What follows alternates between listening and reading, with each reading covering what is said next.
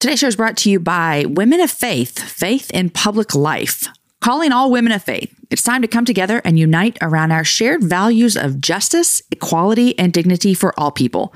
We believe the current moment is an urgent referendum on the values that will shape our nation's future. While many political issues pose complex moral questions, this election poses a stark moral choice.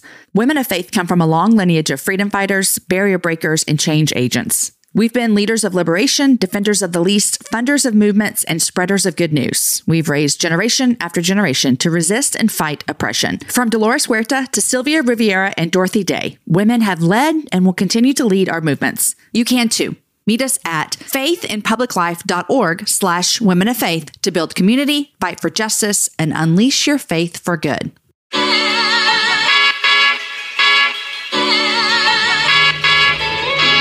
This is The Relevant Podcast.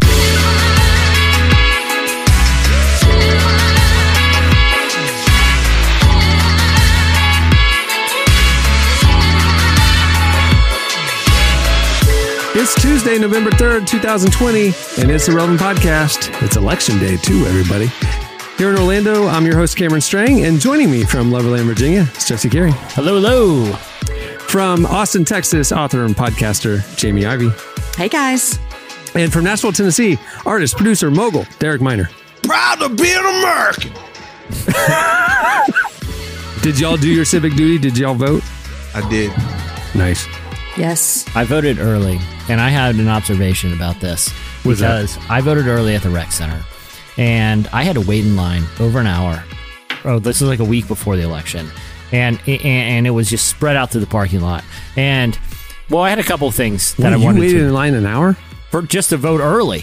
Dude, I voted early, and it was 5 minutes. I voted early on an impulse because I was driving by, and I was like, oh, that line looks pretty short, and I pulled in. See, I planned it and everything. I was like, I'm not going to do the first day of early voting at this particular location. I'm going to wait a couple days. No, it didn't help at all. So first, when you go up there... Can we do away with the campaign signage? Like, it seems so wasteful to me. It's like 50 signs of the same signs right in a row. It's like, or at least one sign per candidate. That would solve a lot of this because there's a lot of waste happening right there. It's like, look, if you're trying to get me right here, I've made my decision by now. Like, do you think I'm walking up to the poll being like, oh, you know, yes, I'm almost logo. There. Who am I going to vote for? That's a lot of nice logos right there. Yeah. Oh, look at that. There's 40 of them right in a row. I'll vote for that person. Then they also had one of, I'm not going to reveal the name of the politician. I'll let people just assume who it is. That really just made me sad because it was a giant hanging picture of a politician. It was a painting riding on a tank with money going everywhere and an eagle landing on her shoulder, and it was non-Iraq. And I was thinking, like, this is like, is this the end of democracy? Like, what is happening here? What is happening right now? Who hung that there? And what? And did they think that's going to sway anyone? Like, if anything, it's going to sway people the other way. The other thing too is, like, guys, pen and paper. There's a demographic out there. Hey, pen and paper. What? There's got to be a better way. You know, like, I can pay my credit card online pretty securely. They can't figure this out. Like, I feel like this is a big deterrent for people who either, you know, don't have like childcare or have to work or have other obligations that they don't have half a day to go stand in a parking lot. We don't have, they can't do the Chick-fil-A thing, okay? I go up to a Chick-fil-A and the line, look, there's just as many people waiting for a sandwich. And that's actually something they have to make. They got to make all those meals. They got to cook them. Like, right. I'm just going out, fill out a piece of paper. You got those cats with the iPads just walking around the entire drive-through. It's seamless. Why can't we have an iPad situation? Why can't we get the Chick-fil-A team out there in the parking lots walking? And I would even buy a sandwich. I would even say, you know what? I've been out here for like 45 minutes. I'll do my vote on your little iPad. And if you can get me a number one with a large sweet tea, that'd be fantastic. Like, I just combine them into one great experience. Whoever runs the Chick-fil-A drive-thru needs to run the government. That is absolutely true. They're the GOAT. That's what I'm saying. True. There's just as many people at any given moment on lunch break at a Chick-fil-A than there are lined up to vote early, and no one feels disenfranchised leaving Chick-fil-A. It's a polite. It was their pleasure. It was their pleasure to do it. So weird. Have you seen the Trump campaign ad where he calls Joe Biden a zombie? No. Was it a Halloween-themed campaign ad? It is the funniest thing. Clark, I just dropped it into the chat. Can we cue that thing up? I just want y'all to, because when you talked about the money tank, it kind of reminded me of this. This was the most bizarre thing I ever saw on YouTube in my life. Here's how you can spot a zombie. Look for someone who has a corpse-like appearance, exhibits aggressive behavior, craves human flesh, and utters incoherent moans and groans. I don't know. With your help, we can prevent the zombie uprising. I'm Donald Trump, and I approve this message. So, like, when he's like, craves human flesh, it has him sniffing some girl's hair, and then Joe Biden, it's like a picture of him, and he looks like I thought to myself, I said, that is too funny. we have stumbled into a place in this election. Well, not only that, I mean, never thought we'd go. Even when you're watching the debates, it's like, you know, they're both sitting there attacking and defending like personal alleged transgressions, right? The whole time. Right. And it's like, can you guys just shut up about that for a second? What are you doing for us? Can we ignore his laptop, his kid's laptop, and his, you know, debts and all that? Can you do me a favor? Can you guys settle that somewhere else? Can you just tell us what you're doing for us, the people who are voting for you? Box. Yeah. I just think they should put gloves on and just straight up get in the ring. And I just want to see those dudes go at it. I want to see them box. Like, I think that would be great. Guess what? This is the last day that we get to talk about this. Hallelujah. I'm so happy. Hey, we have a great show in store for you today. Coming up later, hip-hop artist KB joins us. He has a new album out. We talked to him about that. You close to KB? That's my brother. I love KB. KB is an amazing man. There you go. Good person. He's coming up later. It's going to be a good one. Also, our senior editor, Tyler Huckabee, is going to join me in the middle of the show, and we're going to tell you about the brand new issue of Relevant. The November-December issue dropped yesterday. We're going to tell you about it. If you saw it, you know. We have a cover story with the one and only Matthew McConaughey. What? Matthew McConaughey talking about his faith. Talking about Jesus. Tyler Huckabee told me after he got out of that interview and he was working on the story a few days later, he said, Cameron, in all the years I've been doing celebrity interviews for Relevant and other places, this is the best piece I've ever written. This is unbelievable. So he's so dope. Yeah. And he went there as soon as, like, Jesse, you can attest. A lot of times when A-listers, you know, you kind of like hint around about the God question. We want to talk faith or whatever. A lot of times they're kind of like real light on their answer, right? McConaughey took the bait and ran with it for an hour. Like, that's all he wanted to talk about. It's unbelievable. We also, in the issue, have Letitia Wright. She's incredible. We got some bangers. Yeah, okay. New issue of Relevant.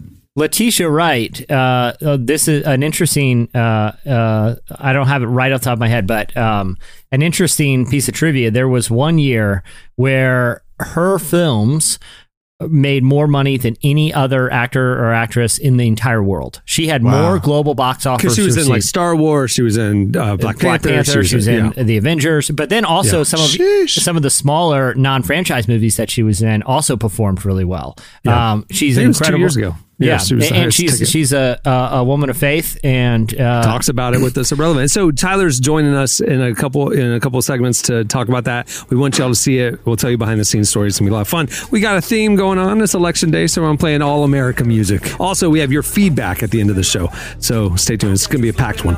All right, stay tuned. Up next, it's Licensed. This is America. Don't got you slipping up. Look how I'm living up. Police be tripping up. Yeah, this is America. Guns in my area. I got the strap. Hey, I gotta carry them. Yeah, I'ma go into this. Yeah, this is gorilla. Yeah, I'ma go get the bag. Yeah, or I'ma get the bag. You're listening to Childish Gambino. The song is This Is America. I told you all the songs would be kind of election voting focused. Well, today's show is brought to you by Samaritan Ministries. Let's be honest, talking about health insurance is not something anyone really likes to do. It can be confusing with lots of jargon, plus who really knows what it's actually going to take care of.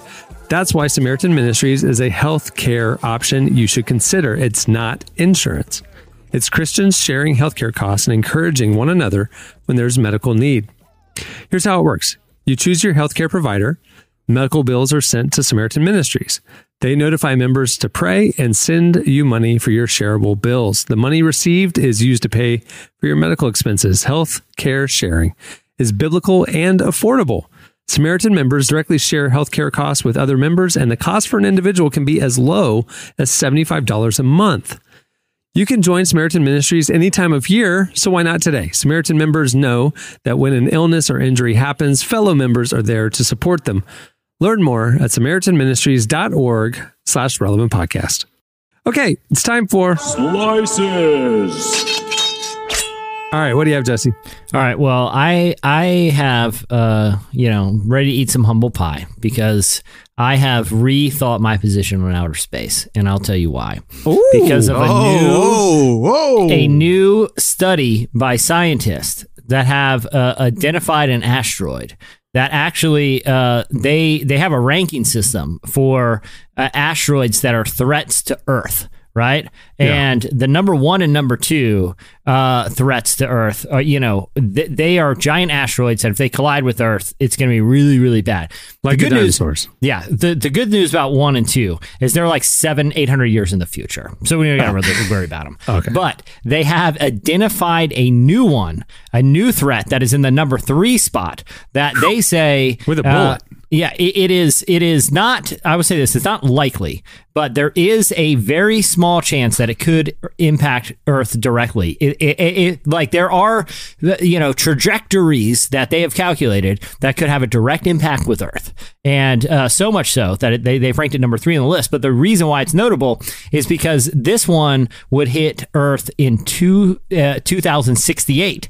That's right. Just 48 years in the future. So we got a little runway to figure this out. We could all still be here. We got a little runway to figure this out. Okay. And so, again, I'll be honest, it's a very, very small chance, but it's still possible. And here's what I want to do right now on the record. If this asteroid, if we're 45 years in and we're still worried about this. Okay. So it's 48 years.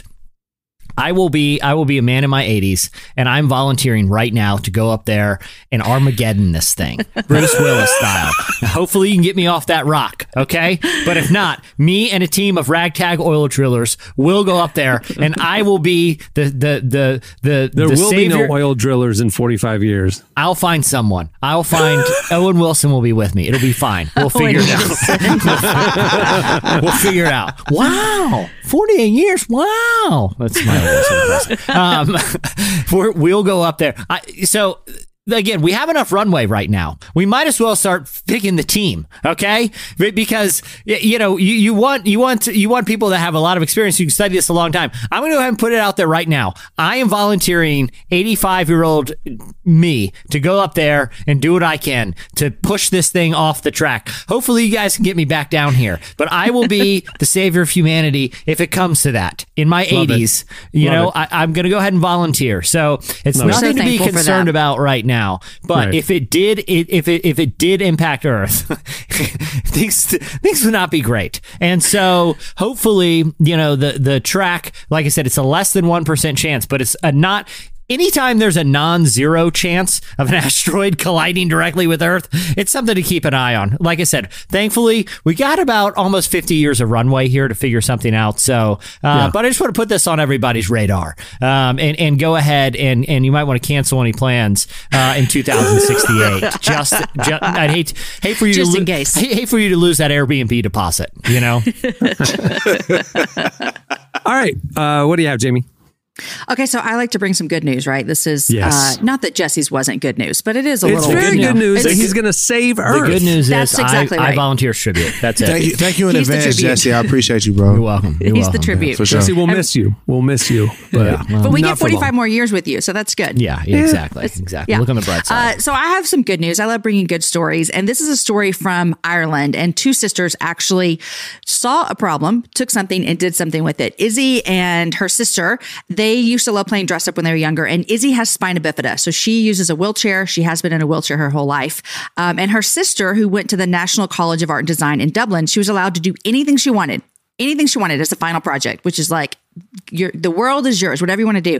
And she designed wheel covers for her sister's chair. So she designed these really cool covers for her sister's chair. They put them up online, and then it started going crazy. Went viral. They got messages from other artists and other designers from around the world who wanted to also design stuff. And so listen to this. They started enlisting artists to create wheels for Izzy and her friends, and the project kept growing. And then she started a company. And so now they design amazing covers to go on people's wheelchairs so that they can have the style and they don't look like, you know, your typical wheelchair that you see running around. And so I love it so much. She said, rather than her wheelchair being something that people might be nervous about, it turns it into something that is a conversation piece. So I get so excited when I see people make, like, they just are like, we can do whatever we want. And she's created these wheelchair covers for her sister, and now they're changing the world and changing little kids' lives. I mean, if you look at their Instagram, there's awesome little kids in their wheelchairs, and they're so excited about the artisticness that they have on their cover. So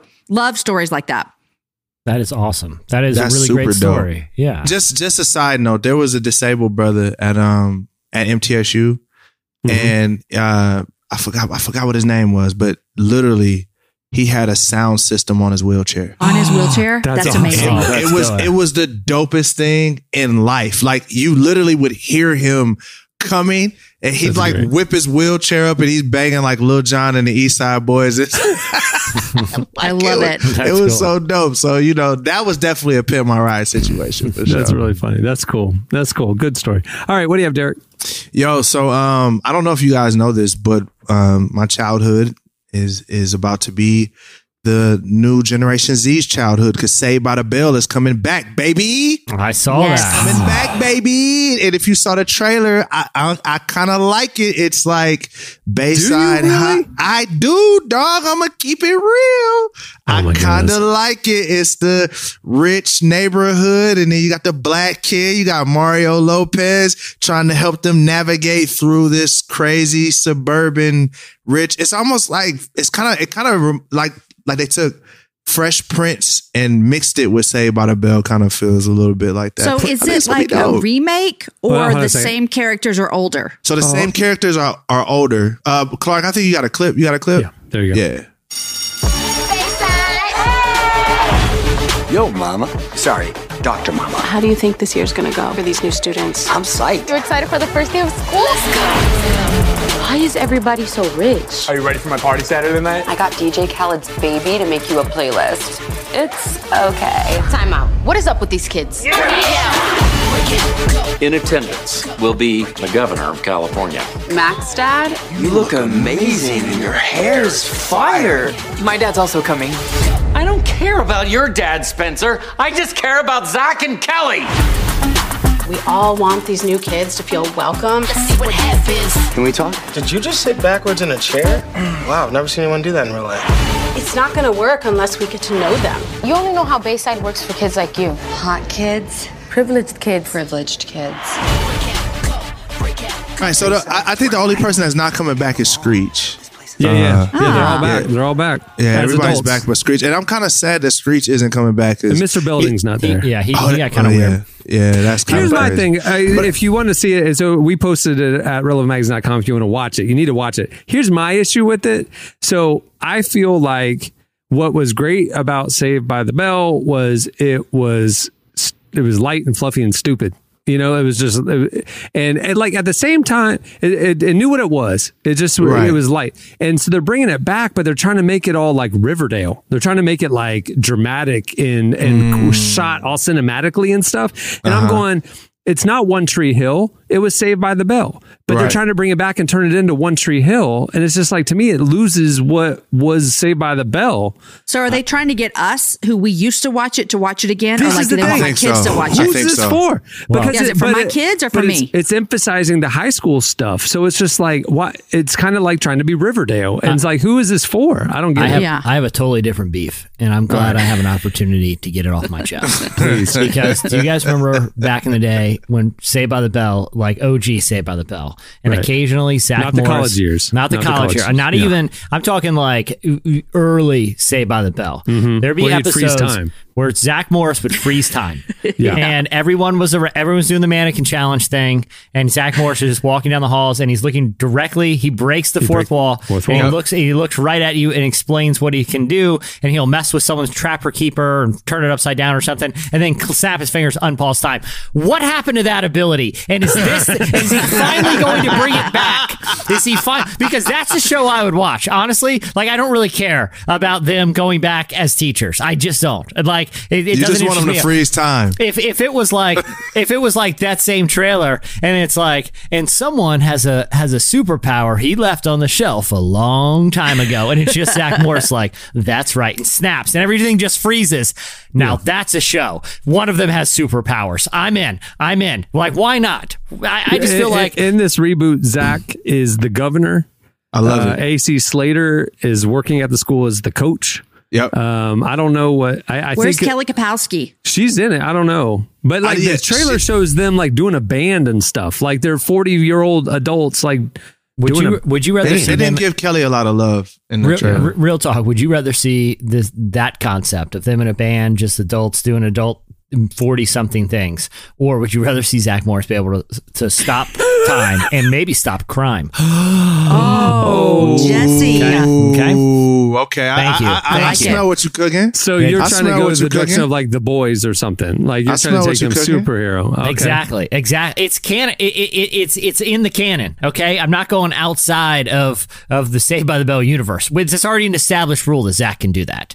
And I think that would be a more interesting show personally. That's all. And then maybe the nemesis, his arch rival, is actually Screech. Yeah. Ooh. Like the Joker. And that's why he's not Batman. There. Yeah, and he's found some way. It's like Steve Urkel, who could build crazy inventions in his basement. Time machines. Yeah. Guys, like what just happened? We just did a new show. Yeah. And this one it sounds way better. It sounds way better than what they came up with. Sounds way better than a wannabe Riverdale. Yeah. All right. Well, go check out the trailer. Derek's excited. I'm excited. I'm going to watch that one for real. All right. Stay tuned. Up next, KB joins us.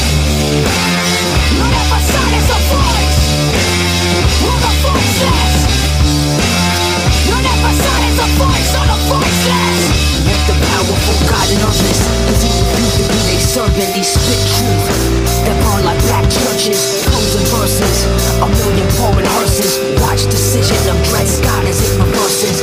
Long as they root was tied around when we as neck, let there be no rich white life. You're listening to Rage Against the Machine. The song is Voice of the Voiceless. The theme continues on. Well, today's episode is brought to you by podcast creation platform Anchor. If you haven't heard about Anchor yet, it's the easiest way to make a podcast. First of all, it's free. There are custom tools that allow you to record and edit your podcast right from your phone or computer. Anchor will then distribute your podcast for you so it can be heard on Spotify, Apple Podcasts, and every major platform. The cool thing is you can also make money from your podcast with no minimum listenership. It's everything you need to make a podcast in one place. Download the free Anchor app or go to anchor.fm to get started. Well, Tampa native KB is a Christian hip-hop artist and leader of the group HGA. Over the last decade, he released 5 solo projects with Reach Records, and this year he ventured out and released his new album, His Glory Alone, on Essential Sound. Our very own Tyler Huckabee recently sat down with KB to discuss the project. Here's our conversation with KB. Yeah, never finna change, take it to the grave, I'll be honest. Yeah, we see the dead race here, another day at the office. Yeah, holy, I'ma burn for the Father. Gather round if I can get any honor. Free, we the sons and the daughters. Remember him, let my name be forgotten. And he is control, yeah. And he got the soul, got the shores, yeah. Bow down, take a knee, that's what I propose, yeah. Homie, what your manners? No cap. Every nation's anthem, we'll have to kneel to Hosanna on. Lord now, been Lord then. Never waited for endorsement.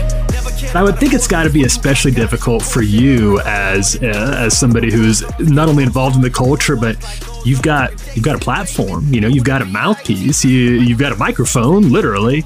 Do you feel like there's a pressure on you from fans, from people to have something to say? To a certain degree, yes. I think my tribe, if you will, I know that's not the best word to use these days, for good reason, but I think the folks who trust me and know me and would look to me as not just a truth teller, but a leader. And I think they want to know what I think about these issues. I think those are the folks that I find that are locked into the podcast, Southside Rabbi, and I'm getting to interact with them via the community app. Well, a month ago, right before my album came out, I did we sold these VIP packages. So you could pay an amount of money and you get to spend 5 minutes with me via Zoom. The moment I saw their face, they started talking to me, I started talking to them. I felt renewed, re-energized. And that period of time was mainly counseling for the most part. People coming to me with, what do you think about this? What do I do about that? So I think, yes, they do. Now, there is another contingency within my audience that doesn't care what I think about this unless it's a reiteration of what they think about what's going on. So if it's their words out of my mouth, then they'll appreciate what's being said. So I think that's pretty much my landscape.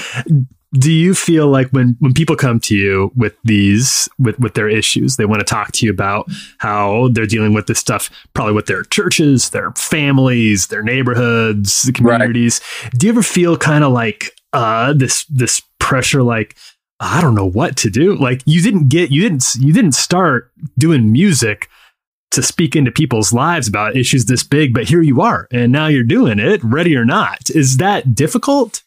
Yeah, I mean, it certainly has its challenges. I think particularly two challenges come to mind. One is when we get to the place where I'm just not equipped to deal with this. I can't speak to the realms of the soul that require professionals, psychologists and historians and theologians, you know. I think the other issue is that there isn't enough time for us to peel back all the ways. I mean, typically, a lot of times when somebody finds themselves in error, it's not an isolated thing. It's a web. It's like conspiracies. We always say that nobody just believes one conspiracy. You often find that they exist in a whole myriad of things. You can start talking about one issue, but then it starts to overlap into another. And before we know it, we got to go back to Genesis 1. Before we can get to, you know, redemption and the end of the gospel. So I find those are the two things that are challenging. I do think that there is a uniqueness of my situation because by God's grace, I stumbled on a rap career. My whole thing before was I was heading to seminary. I was going to get my degree in biblical counseling. And the only degree that I have outside of an associate's from a community college that I got when I was in high school, but outside of that, I have a bachelor's in theology and I most identify the core of who I am as a minister of the gospel, a shepherd of God's people. And then the hip hop thing is kind of like a working of that. So I do think that this is the Lord being sneaky and how he put together my life. They call it Jehovah Sneaky, and putting my life together that I do feel some kind of excitement and energy for the task because I feel prepared for it. Hold up.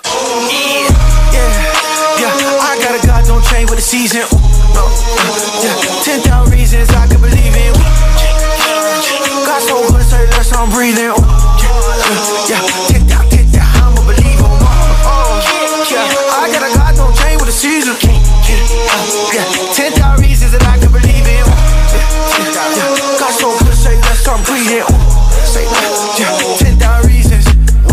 HGA, that's the law. New sheriff in it. I know it's been about a month now, I suppose, but can we talk about His Glory Alone a little bit? Of course.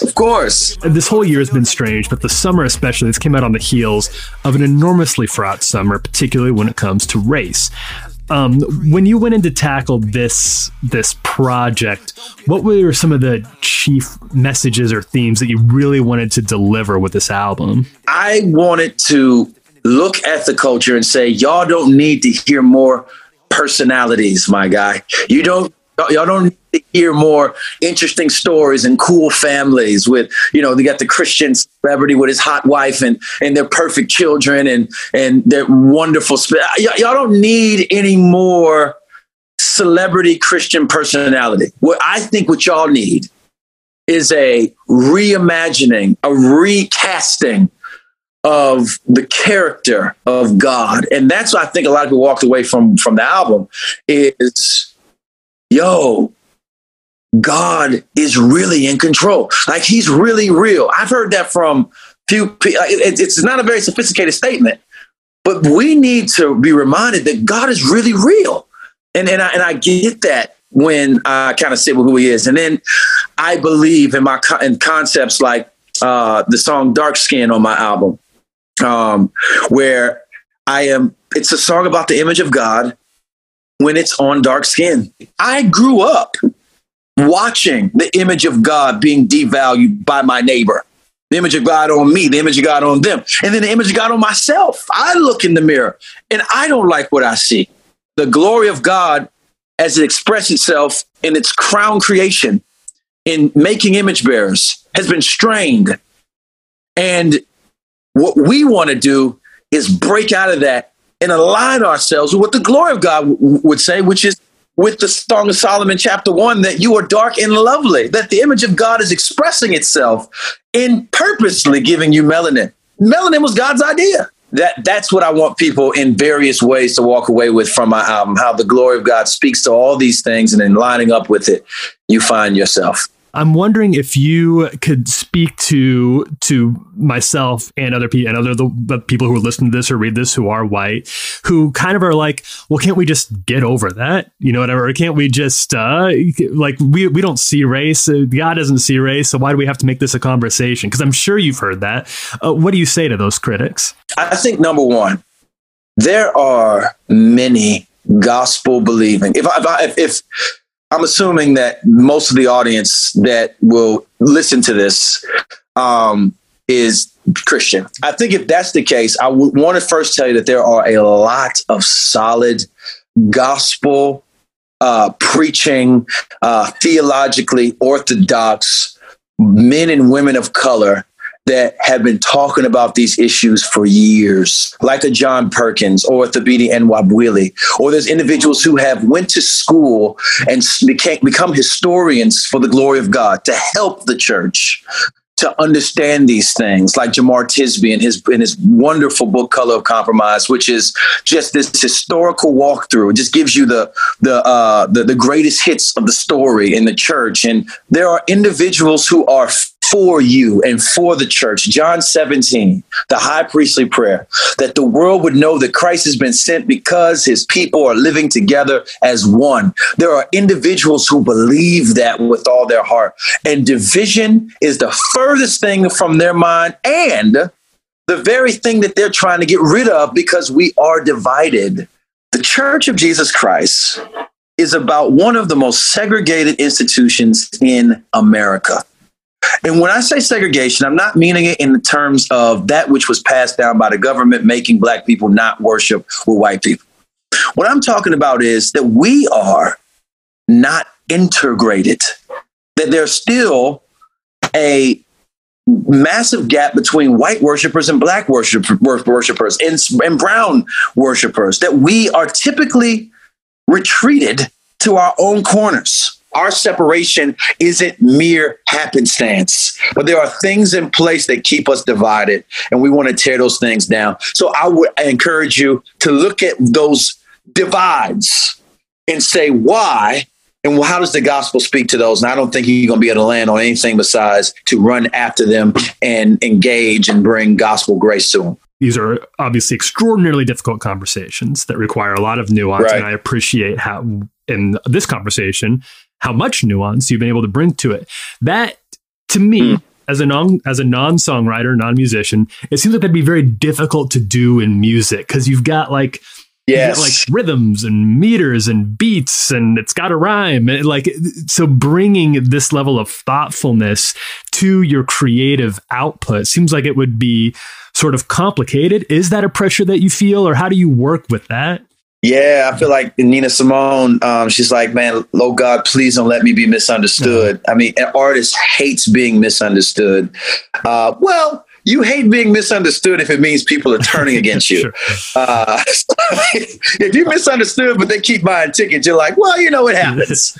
But nevertheless, I think that is there is definitely a burden for the artist to not sell out trying to over-explain themselves, where something just feels like a, didactic lecture and then you lose creativity and interpretation, because we want to leave space at the table for all sorts of people to come sit and enjoy themselves. You know what I'm saying? We don't want you to have to be committed to Jesus to even hear or understand anything that we're saying. That would defeat the point. We want folks who don't know Jesus to engage with us so that they can meet him, so that they can feel helped and served and loved. So it's difficult to kind of do both well. Point one is I'm going to get canceled, and if there's a bunch of trolls, I guess I got to deal with it. And point two, that if there are people who are actually, struggling with something because maybe I didn't say something clear enough, or something I did say something that could be taken the wrong way, I do want to not come in entitled, like, well, forget you then. You know what I'm saying? I do want to feel a bit of humility that your support is a gift to me, and I'm not necessarily entitled to it, and I want to leave space for me to engage with those who are looking actually for more leadership through their critique.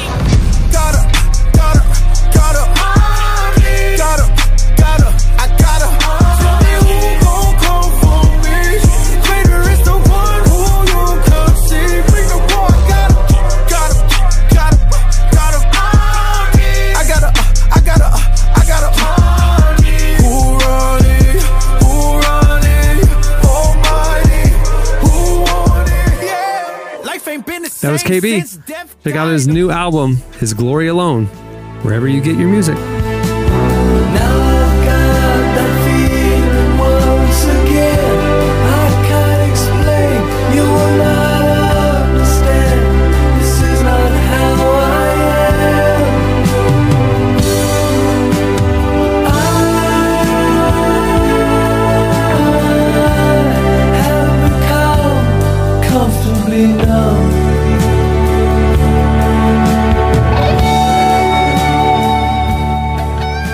Listening to Comfortably Numb by Pink Floyd. Got the election theme going deep. A little nuanced on that one. Okay, I'm going to break the fourth wall and talk to y'all like adults. This podcast is not recorded in a linear fashion most weeks. We do a lot of editing. We have to redub stuff. We have to do things out of order. And this segment that you're about to hear is one of those times that we're doing something out of order. If you notice, my voice sounds different than it did 30 seconds ago. And that's because we are recording this segment the day after the brand new issue of Relevant released. I'm sick. That's what it comes down to. We worked all night. I am on no sleep and woke up with a cold. So you're going to hear my stuffed up froggy throat. And I apologize. Welcome back to the show, our senior editor, Tyler Huckabee. Hey, I feel great. Yeah, you worked all weekend during like daylight hours, and then I procrastinated and waited until you came in after me p.m. on Sunday. And well, you had to wait till I was done. You had to come in. You had to come in and just pick up the chaff that I left behind. I worked from 2 p.m. on Sunday till almost 6 a.m. on Monday. And then and then the office started messaging me at 8 a.m. on Monday. So hence my voice. And I think that effort shows. I think that effort shows in the product. Well, we're a small team, all hands on deck, and we're excited. I mean, this is a fun issue. Yeah. It's issue 103 of Relevant. It's, for those of you who have been print subscribers over the years, you've probably gotten our emails. You probably know what's going on, but we put the print magazine on hiatus at the end of last year. 2020 has been a lot of upheaval in media. We wanted to kind of step back, assess, and kind of make sure that we move forward with a smart plan for 2020 and beyond. So what we're doing with the magazine is what we're calling digital first publishing. We are releasing 6 digital issues, 6 bi-monthly issues each year. And then we will end the year with a print annual edition of the best content throughout the year. So our November, December digital first issue just released. It came out on Monday, featuring the one and only Matthew McConaughey on the cover. Yeah. That was, and I think I mentioned this to you, Cameron. I think this might be, I've had a lot of really fun conversations, but this might be my favorite celebrity profile that I've ever worked on. Yeah. A lot of times celebrities, you know, they're doing the press cycle because they're promoting something, right? And sure. Then obviously our conversation, we want the relevant conversation to have a little bit more substance. We want to talk about faith. We want to talk about things that aren't necessarily in their PR promo mindset, right? So sometimes celebrity interviews are very difficult. That you told me was not the case with Matthew McConaughey. Well, they came, you know, this isn't always the case, but his people came to us and said, Matthew McConaughey wants to talk about God. And we said, well, we do that here. We have the ability, we have the means. And, and sure enough, that is what he did. It was a really, really, I found it to be a very vulnerable conversation with him on his part. He was extremely open, not just about his thoughts, but about some of the things that have happened in his life that he's not super proud of, and the things feels like he's had to atone for, both with himself, with his family, and with God as well. And we were able to get into all of that. It was exactly what you would think a conversation with Matthew McConaughey might be like if you've seen True Detective or those Lincoln ads, but it was also extremely vertical in its focus, and I loved putting this together, and I'm really grateful to him for being willing to sit down and be so open to indulge my curiosity about his thoughts on all that. I honestly, I learned a lot. I had no idea that he believed what he believed, that he's a Christian, that he goes to church every week. And, you know, he said he goes to church every week. Uh-huh. Like I had no clue. To me, he's just an A-lister known for all right.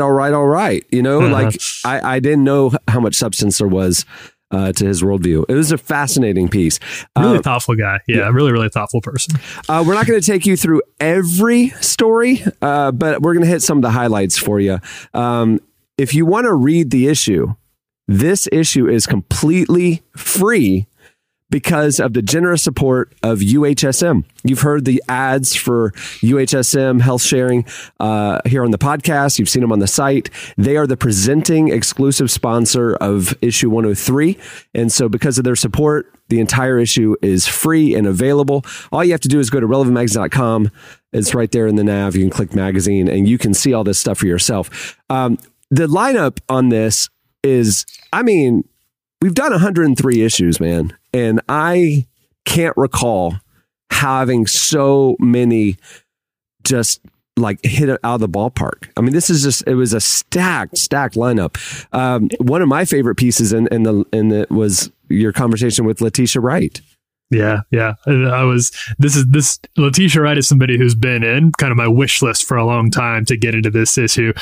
She obviously came across our radars first in Black Mirror, then in Black Panther, and now in the excellent new film anthology she has coming out on Amazon Prime later on this month, directed by Steve McQueen. It's called Small Axe. She's wonderful in it. And she's always been extremely outspoken about her faith. As her star has gotten bigger, she's only gotten more bold about it. So we knew there was a conversation there. It just took the stars had to align for our times to match up, and it finally did. And she did not disappoint. She is a wonderful conversationalist. You just threw an astrology reference in that. Maybe it's just divine favor. Maybe it has nothing to do with astrology. I'm telling you, I had a conversation with Matthew McConaughey. I'm seeing things in a different way, man. I'm seeing new colors. Oh, man, it's a good one. And she's one of the few Hollywood stars that is absolutely, she's like Chris Pratt level outspoken about her faith. I mean, yeah. And really interesting. I'm always kind of interested with people who she wasn't raised in a Christian household. You know, this was not a situation where she kind of inherited this from her parents. This was a later on decision in life that she made because she needed to make some changes. This is the one she made. I won't give away the full story here, but it's a really good one. And I'm really grateful for her for being willing to tell it too. On the music side, we have Social Club Misfits. They just dropped a brand new album on Friday, and we have a feature with them on Monday. Look at us. Social Club Misfits is in the issue. Judah and the Lion, one of our favorite indie bands, they're in the issue. Here's how good that piece was. That piece is so good that Judah and the Lion emailed Tyler and said, man, what a great piece. Thank you so much. Like, that doesn't happen. There's a little panic attack. There's a little panic attack when you see that email, like, oh, I got something wrong. But nope, they're just happy with the write-up. It's a good feeling. Yeah. You had a conversation came with that people, a lot of people listening to this podcast have already heard with Pastor Rick Warren, but there's even more of it now that is available online and through the write-up of the conversation you all had about kind of 2020, just a retrospective on the year. Yeah. The conversation, we wanted to talk to him about politics, and he wanted to talk about COVID, politics, racial justice. And it's like, those were kind of the three things that defined 2020 for our country. And so that's kind of the tone we took with it. Just kind of like Pastor Rick kind of looking back at this year and with some great insight. And that's a fascinating piece. We have an awesome piece on what we're calling the new pro-life movement. It's a piece written by an activist who is pro-life from womb to tomb. And it is a challenging piece because a true pro-life ethic, according to this article, does not fall along partisan lines. And so it kind of is a challenging thing to, from a Christian worldview, really think about what a holistic and true definition of pro-life is. For all you hear about, especially this time of year from Christians, who I think are very well-meaning about what it means to, I'm not totally Republican, I'm not totally Democrat. You hear that a lot, but usually that just kind of means, but you are. You end up choosing a side. And I was really impressed and like you said, really challenged by Maria's write-up on what it means for her to have a consistent pro-life ethic that has honestly made her a lot of enemies and made her some very unlikely friends. And she talks about how she got to that point and lays out what I think is an extremely compelling case for a ethic that transcends partisan divides. It's the photos that are in the piece are of a rally that they do. And I look at it, I'm going, what side of the street are they going to stand on? They're taking off both sides if they're at an abortion rally or the tomatoes flying from both sides of the street. Yeah, it's interesting. Go check it out. The photos are really amazing. Okay, well, let's just do it. Let's just tell everybody. Brooke Ligertwood's in the issue. Love Brooke. Brooke is one of our favorite, worship artists, and tell us about that piece. Yeah. So Brooke, we've been able to talk to Brooke a lot over the past year, sort of following her journey through the pandemic and what she's been doing along with the rest of Hillsong. And as a songwriter, as someone who's trying to lead people into worship at a time when worship is looking very different for a lot of us right now. So she pulls back the curtain on that and some of the work that she's done, not just her, but how she's worked with other folks in Hillsong United, Young and Free, to make sure that they're continuing to deliver to help people but the way that they always have, but obviously in a very new and very different context. Great conversation. Always love talking to Brooke. We have Jen Hatmaker. Oh, this is a good one. Jen Hatmaker. If anybody is worried about going home for the holidays because you think some of the conversations might be a little bit testy given political situations, cultural situations happening, Jen, who knows a little bit about that herself, has put together a guide for making sure that you can keep peace in your home while still standing up for things that are important, things that you believe in with family members, especially as you head home. So I can see how that might be relevant to some people who listen to this podcast, and I'd encourage you to go check it out. Dude, in 2008, we were at a friend's house for a Christmas party, and my parents and I got into a yelling match about politics in their kitchen. Okay. I need to read Jen Hatmaker's piece. Oh, man. Lisa Turkhurst is in the issue talking about forgiveness and forgiving what you can't forget, which is a real struggle for a lot of people. Trauma is real. And how do you forgive while not forgetting? Yeah. Yeah, and Lisa's obviously had to deal with that, and she tells us a little bit about how she's had to deal with that, what inspired her to look into forgiveness more, especially forgiving when it's very, very difficult to forgive. And so that obviously is a very dark, heavy subject, and she tackles it with her usual wisdom and her usual grace. Yeah. And lastly, it's holiday season, and we had a lot of fun putting together a 2020 Christmas gift guide. We looked at several categories of gift giving, creative ideas, stuff that gives back, stuff that's not just materialistic, but, you know, quality, fair trade, and thoughtful. That's the key. So here's the deal, folks. You're going to look really good this Christmas when you're giving all these really cool, creative, thoughtful presents. And we won't blow up your spot that you used our cheat sheet to get all your ideas. So go check it out. Your secret's safe with us. You can just go down the list and buy everything, and then it'll be fun. And we were really conscious about price point too. So it's there's stuff that's accessible for everybody this holiday season. Yeah, go check it out. Hey, many thanks again to UHSM for being our presenting sponsor for the issue 103, the November-December issue of Relevant. We worked night and day on this. We got sick. We worked so hard to put this out there for you, folks. Go check it out. Share it. Help us spread the word. It's free. The new issue of Relevant. Check it out at relevantmagazine.com. Thanks, Tyler. Amazing job, man. Hey, thanks to you too. Thanks for getting this one out of the gates. It's a good one. All right. Stay tuned. Up next, it's your feedback, and my voice will magically be healed. I was born by the river in a little tent. Oh, and just like the river, I've been running ever since. It's been a long time coming, but I know a change gonna come. Oh, yes, it will. You're listening to Sam Cooke. The song is A Change Is Gonna Come. Okay, it's time for your feedback. Last week, you know, we knew that you'd be hearing this show on Election Day. So on last Tuesday's show, we asked you an election question. We wanted your feedback about ways that you would change the political process moving forward. How would you make the elections more fair and free? How would you make it less divisive and less partisan?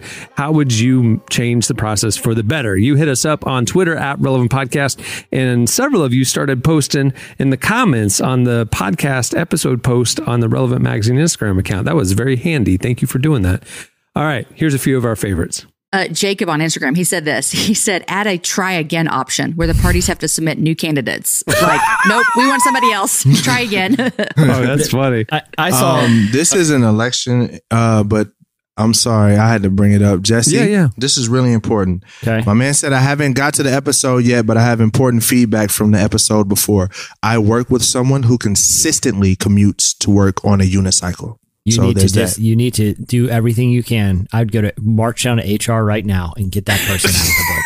There's no need for that person to be here. If they're capable of riding to work on a unicycle, you don't know what they're capable of. I saw a lot. There was a lot of feedback about the existence of land skis over the last 2 weeks, and Jesse, I think we need to all chip in and get you that for Christmas. I would proudly rock it. I would go all around town on that thing. I ride my bike to my kids to school some mornings. Yeah. I would if you guys bought me land skis, I would ride them to school. Your kids are small enough; they could just like jump on and like ride, like almost like when somebody paddleboards. I almost got little kids. It's in the front. Real talk. I almost got hit by a car today on my bike riding my kids to school, and I bet that would not have happened on land skis. I just feel like because on bikes, you know, people just kind of it's like banner blindness when you're browsing the internet. It's like they just ignore them. So when you see someone on land skis, there's no way you're missing them. Okay, I saw a lot of people talk about abolishing, when it comes to improving voting, abolishing or at least reforming the Electoral College. Hey, the Daily did a really interesting episode. I don't know if people listen to New York Times Daily about the history of the Electoral College. It's actually really fascinating, and it exists for reasons that you wouldn't think exist.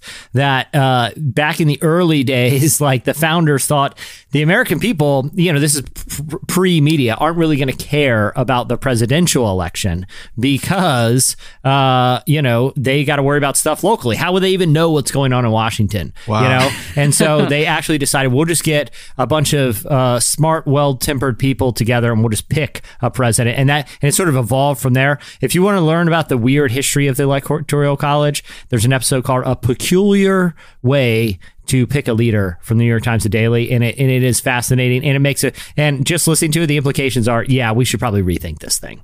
Ryplane said on Instagram, he said, remove party affiliation labels on ballots. That's interesting. He also said, make voting a federal work holiday. So everybody has the ability to make it to the polls.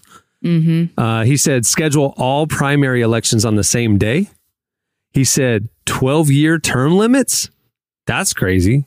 That's crazy. I don't know about that one. I don't know about that. Well, for the Supreme Court, I think, though. For the, 12-year term limits for the Supreme Court. He didn't say that. There's been proposals for 14-year term limits, I believe. I like that for sure. Yeah. And he said, set rep and senator pay the same as the median income with no retirement benefits. Interesting. Wow. Interesting. That's, Andrew Fail has a great one, I think. He says, no voter registration. Everyone is auto-enrolled at 18. I think that's great. Just why do we have to register? Why do we have to do that? Every time? Like, I have a social security number. Why shouldn't I just be able to just, my social security number is my voter registration. Yeah. Is it because the local county office needs to have a role of who's living in that county? I mean, because like they can't have 300 million names in their computer. Yeah. But I mean, look, if bill collectors and credit card companies and cable companies can figure out where people live, I'm pretty sure the federal government has the resources to do it. I mean, it doesn't seem to be a problem. Who's ever delivered my mail figured out where I ended up. I would hope the government would, you know, I also saw a lot of, and this is, I'm a big advocate of this, is ranked choice voting, so that you don't, it's not so binary, that you actually, it opens the field up to a lot of candidates and you rank them among, you know, which ones, you know, that way it kind of takes away the binary nature of the democratic process, which I think at this point would probably be a good thing. That's really interesting. So, all right, well, there's ranked choices. Can you break ranked choice down for people that don't know? Yeah, so ranked choice, I mean, there's a couple different ways, but like it's almost like the AP college football poll. Like voters vote number 1, 2, 3, 4, and then it weights differently. Yeah. Yep. And then the total, because if one team got a whole bunch of number 2, you know, like it moves you around. And the effect is it encourages civility. Because it discourages people from trying to go pull people to the fringes, which is to a two-party system. The goal is not only to get people to come to your side, it's to get them to hate the other side, because it's binary. Right. It's one or the other. With ranked choice, your goal is to appeal as broadly as possible, because that means if they don't rank you first, you'll be ranked last, and it'll basically nullify all of your top rank votes. You want to be a person who can appeal to the most people and actually be representative of the most people, so that way you don't end up at the bottom of the votes, because even if you had a lot of people rank you number 1, if a lot of people rank you last because you're a jerk, then you're going to lose. So it encourages civility. It encourages, centrist, I don't know the right adjective. Leading from the middle, basically. Yeah. You know, being a centrist, it encourages people to be more representative and come together with other candidates, because no one wants to be the person at the bottom. And so it's a race. So instead of bringing discourse, if you got 50% number 1 and 50% number 5, you're 0. You're number 3. That's a problem, yeah. You're number 3. So that's why instead of campaigning being a race to the bottom, who can be the most, you know, the most aggressive, it's actually who can raise the discourse, because you'll have the median higher votes. So I'm a big advocate of ranked choice voting. I actually think, I know they're trying it in Maine right now on local elections, and I think it's a promising concept. That's really cool. All right. Well, there's a lot more where that came from. Go check it out. Well, or don't, because after today, the election's over and you probably won't want to go look at that feedback and think about the election. So we'll just move on together. Speaking of which, it's time for this week's editorial question of the week. All right. Well, Halloween's in the rearview mirror, and we don't want to talk about what probably is the reality of an elongated election season. So we're in November. We are officially in the throes of the holiday season. But the next holiday is a weird one. It's Thanksgiving. That's usually when extended families gather, spend time in close proximity, touching each other's food and hugging each other and stuff. And that's not happening this year. So since this is going to be a weird kind of pseudo quarantine holiday season, and Thanksgiving in particular, we want to know what you are going to do, or ways that we could spice up and make this Thanksgiving more memorable, more fun. So hit us up on Twitter at Relevant Podcast, or post on this episode's post on the Relevant Magazine Instagram account, and tell us ways that we can make this a Thanksgiving to remember, since it's not going to be like all the other ones. Yeah. Sounds good. Love it. Good one. Love it. All right. Yeah. I'll use them. I'll use those ideas because I don't know what we're going to do for Thanksgiving. All right. Well, many thanks to KB for joining us today. You can follow him on Instagram at KB_HGA. Here's how you remember that if you don't have a pen and paper. His name's KB. Pretty simple. A little space then. And then his group is HGA. So KB_HGA. There you go. Also, make sure to go check out the new issue of Relevant. It is out now. It is available for free at relevantmagazine.com. Hey, soak it in, everybody. Soak in the free because it's not always going to be. Digital first, free for now. Relevantmagazine.com. Some great, great content. Go check it out. Tell your friends. Help us get the word out. Share it. Share it. Share it. Share it. Help us get word out. On that note, we'll wrap it up. I'm Cameron Strang. I'm Jesse Carey. I'm Jamie Ivey. Derek Minor. Stop talking about politics, everyone. We'll see you on Friday. Have a good week.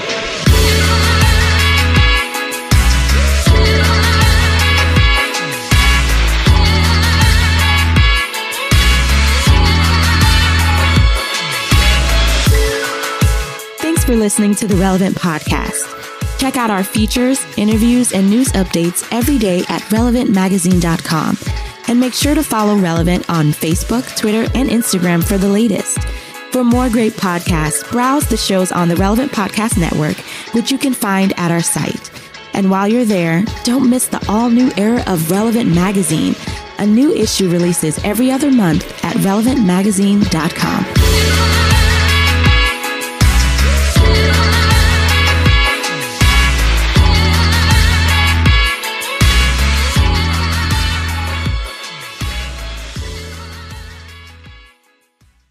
Wow. 48 years. Wow.